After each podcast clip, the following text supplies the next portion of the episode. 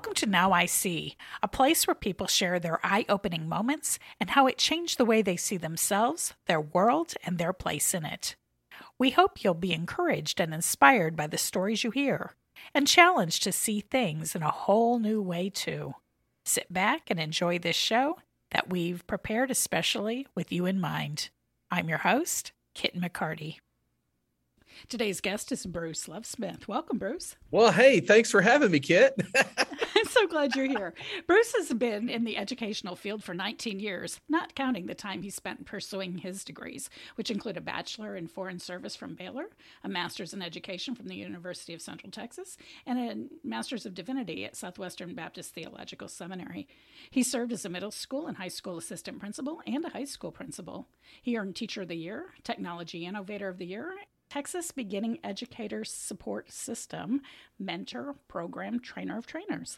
He taught history and geography at middle school and high school levels, and he currently teaches advanced placement world history classes, which is why I invited him to be on our show while we're in the middle of Black History Month and on the cusp of Women's History Month. Before we get into knowing why history is important and what difference it should make to us in our lives today, let me tell you a little bit more about my friend.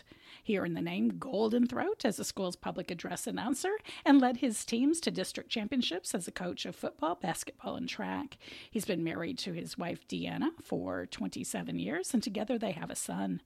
Bruce is an active leader in his church and community, involved in a number of local, national, and international missions projects associated with Campus Crusade for Christ, Baptist Student Missions, the Gideons, Harvest Crusades, Revive This Nation, as well as those sponsored by the seminary and his church.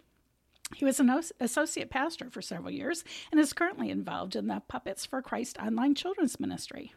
Bruce, I see you as energetic, engaging, innovative, ridiculously smart, and hilariously funny. How do you see yourself? Wow, how do I see myself? Um, huh, funny enough, I I think I see myself more, mainly as an encourager. Um, that's what my role is. Um, I'm also what you would call. Um, i think there's a lot of misconfusion when I say this, but I'm also what I would call an exhorter. Um, uh, you know, I basically uh, see people and uh, instantly think of things that in God's word that actually tells me their their life is here, but they they need to aspire for here. And uh, I, I, know encouragement is actually a major part. Where I've been given this gift to encourage is not. Uh, I had one person tell me exhortation. Isn't that the whip and spur to get people and dash out? And I'm like, no. you know, it's encouraging people and you know sharing with people and being kind and loving to people, listening to people, and uh, basically in that process, uh, you're able to say, hey, I think hey, God's word says this, and have you ever thought about this? And um, and actually, a lot of people at that point say, no, I haven't, or uh, tell me more about it, uh, because you've established that relationship with people. And that's actually always what life is. It's always what history is. It's always what any job is. It's always what it's the it's the greatness of everything is is bound in relationships and people. Um, and I think we live in a time period and day in which sometimes I think we forget that and we get into processes, we get into uh, paradigms, we get into uh, thinking about programs and uh, how we can do things better and better. But uh, at the at the core is always people, and how we motivate people, and how we listen to people, how we encourage them. So that's that's pretty much my my mantra. You know, I'm always wanting to do my best to encourage people to uh, light their jets, to fire them up, to get them over the hump, to encourage them to start anew. Or if they haven't thought this way before, get them thinking that way. Because uh, very powerfully, I believe in if you seek, you will find. And I mean that. God's word says that. If you seek, you will find. And I see it time and time again. Oh, I'm just so encouraged that you're on the show today. this is gonna be fun. So, have you always been an encourager, or um, was there somebody who you who was an example for you, and you decided you wanted to be just like them? Well, you know, I think that's really interesting. I didn't grow up in a home that was encouraging. Uh, I grew up in a very abusive home, and um, you know, I, actually, as a young man, I was a real, I was a young kid when I looked up at the sky one day and I said, God, I said, I don't have a right to ask this, and I don't have um, anything that is is my story is bad, but I know there's so many others who have a worse story than mine. Um, but I looked up at the sky and I said, God, would you be my personal father? Um, would you be my personal father? Because I don't know what to do. My father's so evil. He's horrible. He hurts me and my mom. And I said, God, I need you. And I mean, when I asked him to be my personal father, I'd been crying about an hour at that point, but I was on the banks of this creek in my hometown of Duncanville. And literally, I felt like I was in the palm of his hand uh, for almost an hour. And I couldn't cry as much as I'd been thinking about. I'd been crying for a long time. I couldn't cry at all when I was in that that palm of his hand experience. Um, well, that's what actually started me. Um, and I said, well, you know, God, you're my father, but my dad's such a bad example. I mean, he's so horrible. So where do I where do, where can I look?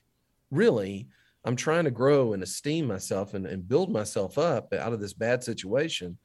But exactly where do I look for good examples? I had a terrible dad. Um, and I'm like, I, I, don't know any good men. You know, I said, you know, I remember having this conversation with God one day, and and that's when it hit me, and I, I think by God, but um, it hit me. You know what? I see, have a lot of friends, and uh, a lot of guy friends, and their dads are really good fathers. Um, you ever heard that expression? I'm going to fake it until I make it. Uh, I just, uh, I said, you know what? I'm going to start adopting some of their habits, and I would watch them and I would study them, and I'm just going to start adopting some of their habits. And I mean, I'm going to just do it until it becomes part of me, uh, just out of a habit, and maybe some of it'll rub off in a good way. Um, well, that's that's kind of what I started doing, just watching nice people, godly people, good people, and imitating them because I didn't have any good example. Well, that's that was my that was my hope that I found when I searched. Well, I'm assuming um, because you're a teacher that you had a teacher that encouraged you as well. Almost every every teacher said there was one. Can you tell us about yours? Oh, sure. His name was uh, Jack Rogers, and he was a teacher at uh, Reed Junior High in Duncanville, Texas. Uh, he taught a class called Foreign Cultures, and um, I forget why I signed up for the class. It just sounded interesting. Uh, but I remember um, now Mr. Rogers was um, an old school teacher. I mean, I call it from you know, stand at the front and lecture for the whole class. Um, but he was different in the sense that uh, he would talk about uh, he would talk about the barricades coming against the walls, and I mean he would describe it in a language where you literally held were held spellbound, and you would listen to him talk, and it was like, I mean, next thing you know, I mean, he would start to explain and show you how the attack was happening. And right as he was talking about, and they raised their swords to go over the wall, and then they, and the bell would ring, and you go, No, come on, no, no, don't do that to me. I want to know the end of the story. And he would look at the class and he'd say, Find out next time in foreign cultures.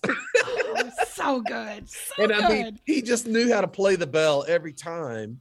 And it was so, you know, now he wasn't, uh, he wasn't a group a teacher get over here in these groups small groups discussion teacher he was just doing what he did really well and that was tell the story uh, and tell it in a theatrical uh, manner style uh, and he could paint it in such a way that it really got everybody engaged um, and I'd look around and everybody was leaning in and wanted to, you know, you know, and so I'm like, man, this guy's great. Um, but, you know, I did like any good person growing up. See, my mother was a teacher, and I would say, man, uh, whatever you, you know, I mean, I like Mr. Rogers and all, but when I grow up, one thing I am not, never, no how, no way going to be, I'm not going to be a teacher. Uh, and that's exactly what I am today. be careful what you say you're not going to do. Never tell God what you're not going to do. That's I know. Exactly I've been telling right. him for years, I will not serve you in Hawaii or Tahiti or any place like that. So don't even bother to call me to it. Oh my goodness. Uh, so when did you decide to become a teacher? Um, uh, you know, I was really um, vexing over the whole call to ministry and I've struggled, you know, I knew as a young man, I've, I heard God's calling in my life and uh, knew I was called into gospel ministry, but um, I was always trying to figure out exactly what am I called to? Am I called to be a missionary? Am I called to be a preacher? Am I called to be a, a this, a that, a counselor, a, uh, an evangelist? I, you know, I couldn't figure it out. Well, um, so you know, getting into kind of thinking about it, um, I, I, really would go through these periods every year where I would get in this agonizing moment, I would call it, and in the the agony of I'm, i went left when I should have gone right, and I, I didn't. It was God told me clearly I was supposed to do this, and I'm not doing that. And um, I, you know, was early in teaching. You know, when I first started teaching, I would still struggle with this, and I just have these. Uh, it, it kind of extended into two or three months a year that I was grieving, like I'm not doing what he's called me to do. Kind of, you know, I'm not doing it. I'm I've got my hand on the pulse, but I'm not doing it. You know, and uh, I'm missing out. I'm missing what God would have for me. Um, so that's kind of, uh, kind of as I vexed over it, it was kind of really interesting because just God kept telling me, and I literally was praying, God, would you put somebody in my path uh, who would hold my hand to the finish line if this is your will? if this is your will, hold somebody and hold my hand to be so patient with me. And so I, at that time, I was an assistant principal in a school, and uh, I hired this guy who I'd known before and I'd coached with before uh, to run my in-school suspension. Funny enough, and he he's a, a great coach, uh, but I knew he could do great mentoring in that in-school suspension program, which uh, it, that's actually a secret of really good in school suspension programs. Don't make it so punitive, make it more counseling oriented to get to the root of the issues that are out there. Well, he was going to do that. I knew he could do that. Uh, well, he was actually with me for two years. And those whole two years, every morning he would come to me and say, Hey, Bruce, did you have a dream last night? Tell me about your dream last night. I'm like, Well, funny enough, I did have a dream last night. and it was a godly dream. And what was happening? And I was like, well, you know, I would tell him, explain, God showed me this in this dream, and I don't understand it. And, you know, and I would tell him the dream or I'd tell him whatever had happened. And he would say, and I, honestly, I could just remember telling him what, what my dream was, but I don't remember what he said back until, and this was two years after he'd been listening all this time and apparently saying things that I wasn't listening to.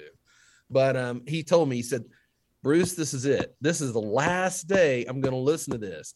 I keep telling you, you are called into the gospel ministry of Jesus Christ, but you won't listen. So I am officially done. And when he said that, I'm like, oh my word, this is the the guy I prayed about to hold my hand. And I, I you know, it was right about that same time. Um, I mean, I had started having a lot of wild things happening, you know, uh, real wild things happening, like you should do this kind of things. And um, about that time, part of what God did was uh, actually this is 2008 when the school, uh, my school actually closed in 2008 when the economy crashed of the country. When I couldn't find a job anywhere in Texas, in fact, the closest job was in New Mexico, and I'm like, well, I, I can't leave Texas, God, you know. but but you know, um, and it was like, okay, God, you told me to go to seminary. You've been telling me to go to seminary it doesn't make any sense. My wife was uh, pregnant, six months pregnant at that time, but it was like, I'm going to lose my health insurance and I'm going to go and just do this. And I guess it'll be okay. And I enrolled in seminary in Fort Worth and, and, and everything worked out, you know? Um, but that's the kind of how the story all starts. Well, everything does work out when we do what we're supposed to do. Amen. There you go. Try and obey, people. Try and obey. Well, I love hearing part of your story, um, eh, your history, as it were. And it's interesting that God was also giving you visions for the future. I love it when that happens. Uh, we're going to take a break in just a minute here. And when we come back, we'll hear more of Bruce's history and how it worked into his future.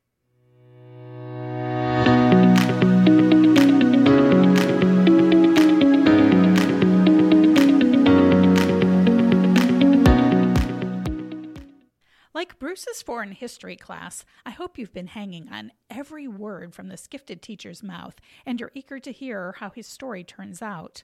After our break, Bruce is going to share some surprising insights about events we are seeing today, history in the making. For other interesting stories you may have missed, visit our site at nis.media and check out podcasts and blogs from our previous guests, like City Leader Georgia Clemson. Please share these stories with others you believe would be encouraged, challenged, or inspired by them. Please be sure to join us next week for Tales of the Wild West by author Rick Danielson. We'd love to hear your stories too. So connect with us on Facebook, Twitter, and Instagram at Now I See Pod. Now, back to our show.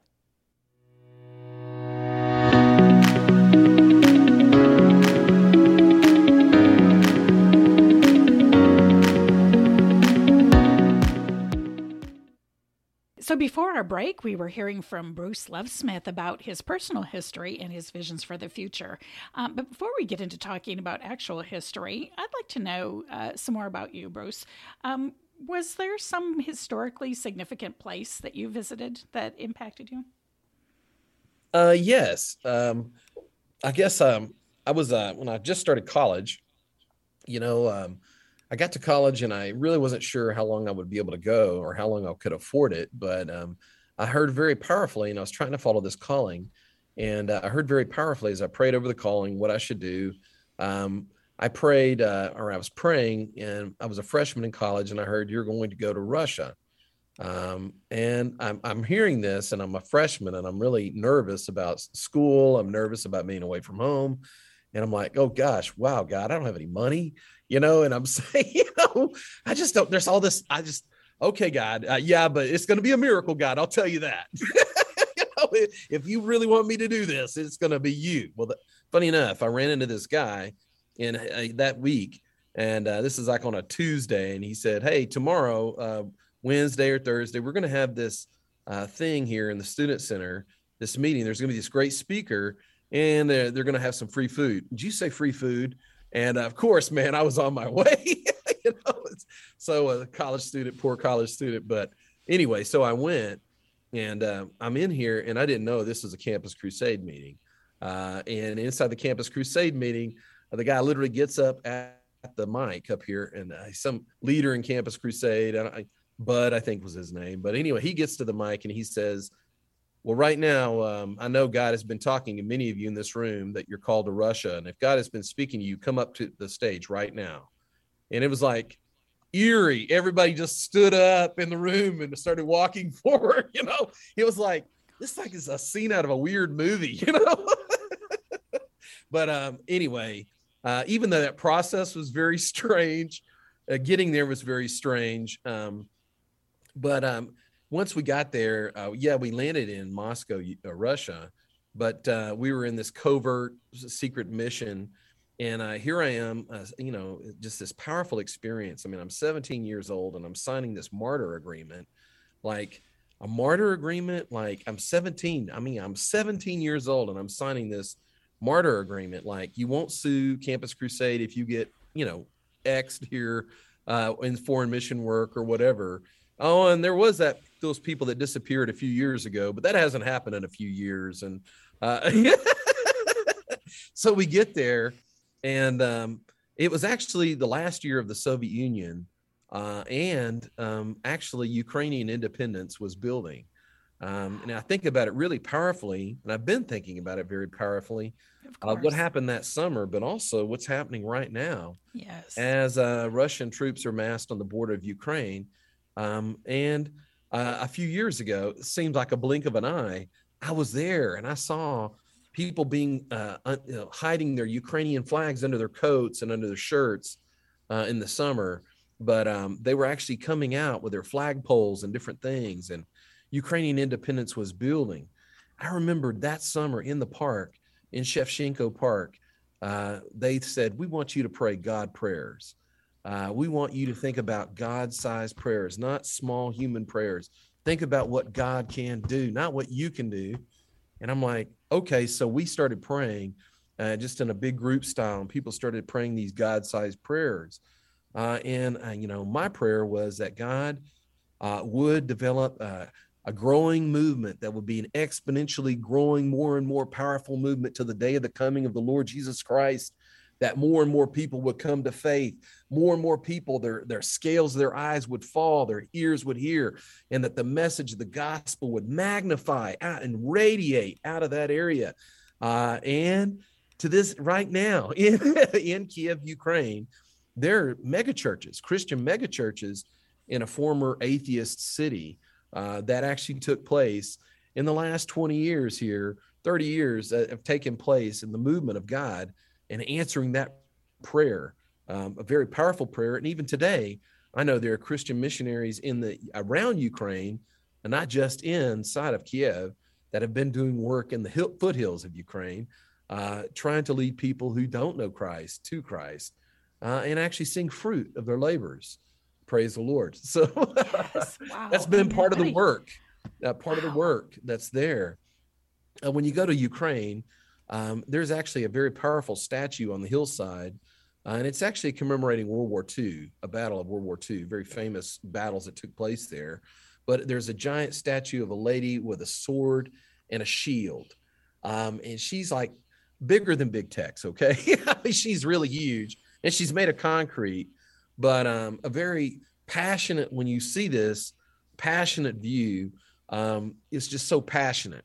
Well, those kind of experiences really help shape us. And I'm going to walk you over here.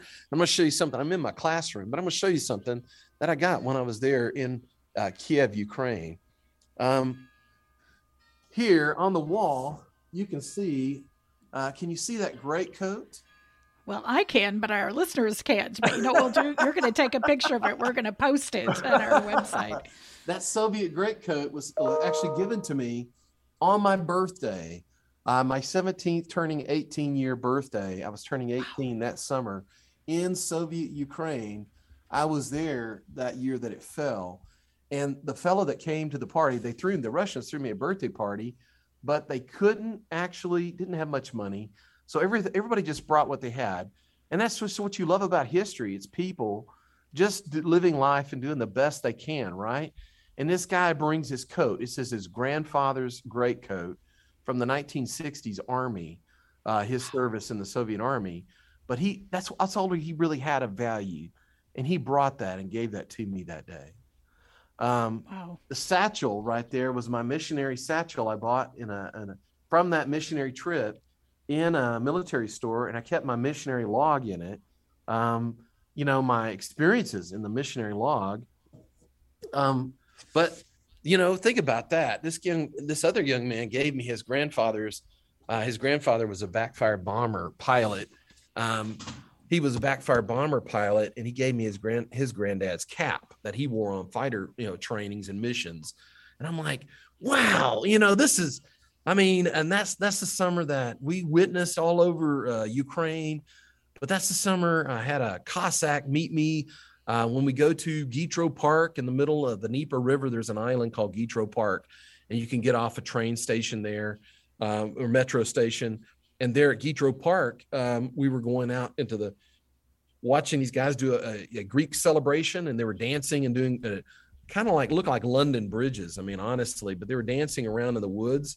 Um, and everybody was really dressed in tunics and uh, Greek kind of tunics and we go off there to watch them. And off in the wilderness, um, I have a horse breathe on the back of my neck, and uh, the horse is actually my friend, my uh, tour guide Yuri tells me, "Whatever you do, Bruce, right now, don't move." Uh, and when he says that, um, I stay perfectly still, and I feel this horse's breath on my neck, and uh, slowly you hear movement behind me, and I can feel this.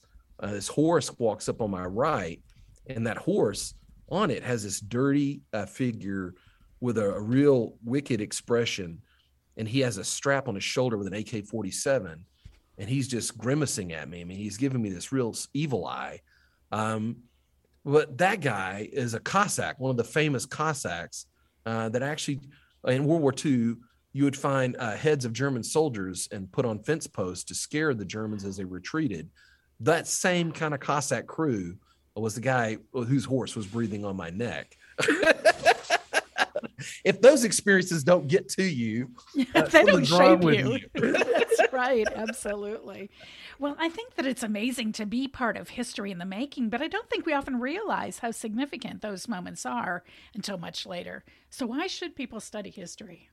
Well, people should study history. You know, it's really interesting. I think sometimes uh, we actually get you get focused by what other people have said about history. So, you know, uh, John F. Kennedy said it this way He said, History is a relentless master. He said, It has no present, only the past rushing into the future. To try to hold fast is to be swept aside. Uh, and I, I tie that to, you know, think about a, a company that we all kind of laugh about today, but a company called Blockbuster. Uh, Blockbuster was so popular and people went and, and rented movies and had this wonderful business. Well, Blockbuster was approached by a little company who wanted to uh, them to buy their little company, but Blockbuster said no, we're good. We don't need their help. Um, and do you know that little company that they rejected uh, and really uh, their business took off like lightning was called Redbox. And uh, we know the end of the story. Blockbuster went bankrupt, went out of business, but Redbox is still around, right? Because they changed and the history didn't sweep them aside, as JFK said. Um, here's this other powerful quote from Pearl Buck.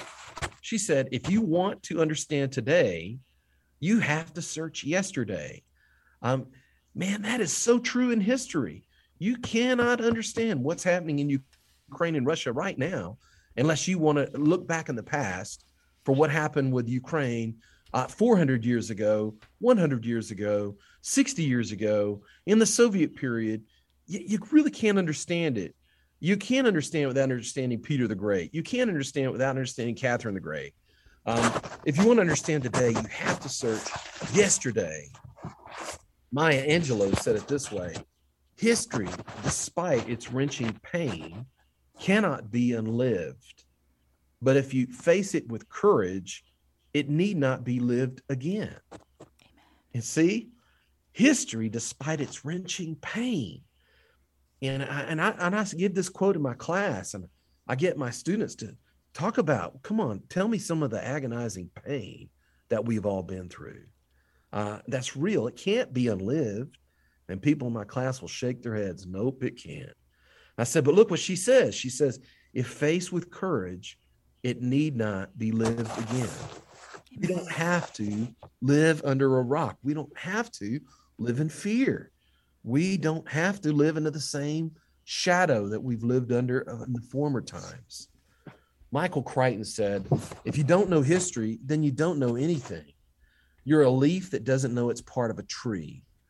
Um, Mahatma Gandhi, a non Christian, said this A small body of determined spirits, fired by an unquenchable faith in their mission, can alter the course of human history. Um, but you know, the most powerful figure who spoke about history and our need for study history was by this guy who said, How fortunate for governments that the people they administer don't think.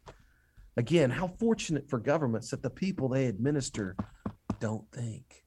And that quote is given by Adolf Hitler. Um, Adolf Hitler doesn't want your people to think. Autocrats don't want people to think. They're bullies and they don't want people to know. That's the power of knowledge. That's the power of history. Uh, we need to think so that we know when we have a, a Hitler coming, or when we know when we have an autocrat on the stage, or a bully about to take the show. We can't let that happen because we are in control in a democracy. We control the wheel. Um, and if we're not controlling the wheel, we're asleep at the wheel. We get what we get, as the expression goes. Exactly. And and who wants to go through some of that again? Um, I love that your personal story of abuse has been transformed because you took the time to observe what was happening and determine in your heart you didn't want to be that way. You allowed healing to begin and to be changed into the kind of person that could be an influence for good and to be a father figure for so many. And I love, I love how um, that made you the person that you are now. I love how you um, have become a master of good storytelling. And I knew this was going to be fun and it was going to be engaging. And you have not disappointed at all. As we close out the show today, is there anything you'd like to have our audience see more clearly? Well, you know, I know we've said a lot of things about history. We've said things about ministry. We've talked about listening to God's voice. Um, and, you know, I think uh, everybody's in their walk in their different places. Um, but I leave this many, many times as I share with people. Um, and, and a lot of times, uh, uh, even though I see a lot of people grow in their faith, a lot of times uh, I'll share with people and it doesn't seem like anything positive happened. Um, but you know something? I leave with a lot of people who don't seem like they're going to follow in the way. I say to them, Do you know what uh, a very famous person said? Of course, I'm referring to Jesus, but I'll say it like this: a very famous person said, and uh, uh, and I'll sometimes say it's Jesus, but most of the time I'll say a very famous person. If you seek, you will find. So please don't quit seeking. You know, um, I'll leave and I'll close with this final story. Um, I was in, uh, I was actually stationed with a uh, Southwestern Baptist Theological Seminary, SWBS.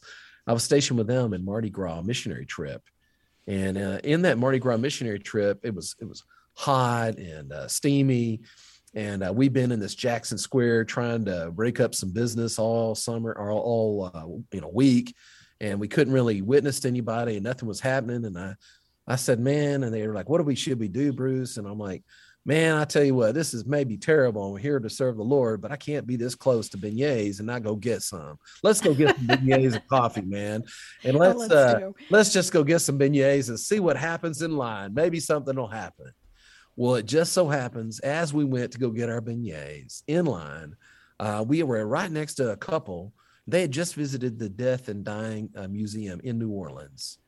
Uh, and this man turns and looks at me and says, Man, I cannot believe I, I went to that death and dying museum and it was so freaky.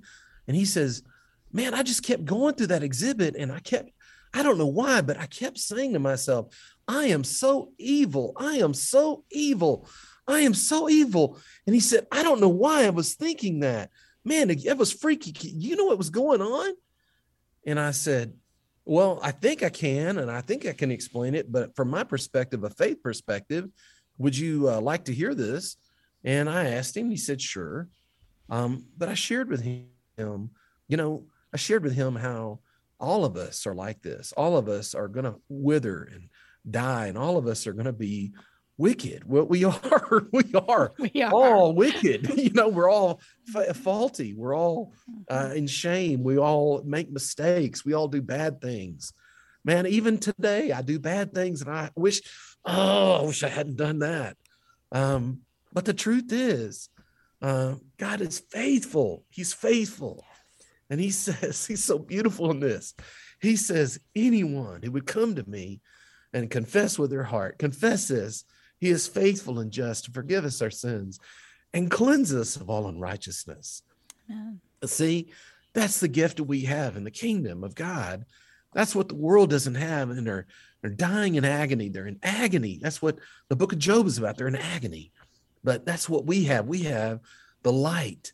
And as we go in our, our days, purchasing our beignets or living our life or living our history, we have a chance, a chance to open our mouths and listen uh, to encourage, to give a good word, to have a good truth, uh, to give God's word, to ask, ask, ask people the question that I've so often asked Hey, would you like to receive Jesus today? Uh, to forgive you, would you like to receive him today? You will know his presence. Would you grab my hands and would you pray to pray with me? I'll pray with you. You know, I have so many people will say yes. And I'll offer my hands and I'll say, they'll say, right here, right now. And I'll say, right here, I'm right here with you. You'll be my brother. I'll be your brother. You'll be my sister. You'll be my brother. And I'll grab hands and we'll pray. And they'll say, I'll tell you what they've said. Dude, I felt that. Man, I needed that. Man, I'm so thankful that you said that that's only the thing that God could do. Kit, thank you for having me on your show. well, I love that. And I love that you closed out a show on history by telling somebody how to do something eternal. So thank you so much for your uh, for sharing your stories and for sharing those words of encouragement and for telling us the truth. Sure do appreciate it. Amen. Bruce, this has been so much fun. Will you come back for another show? I would love to. Yay, I would too. All right. Thanks so much. And listeners, we'll see you next week. Okay, kid. Bye-bye. Thank you. Bye-bye. Bye. We're so glad you were able to join us for today's compelling story. You can find out more about our guest today by reading our show notes or visiting our website, nis.media. You can also find us on Facebook, Twitter, and Instagram. Special thanks to the team at Headset Radio for their technical expertise and to Becky Salazar for our bumper music. See you next week.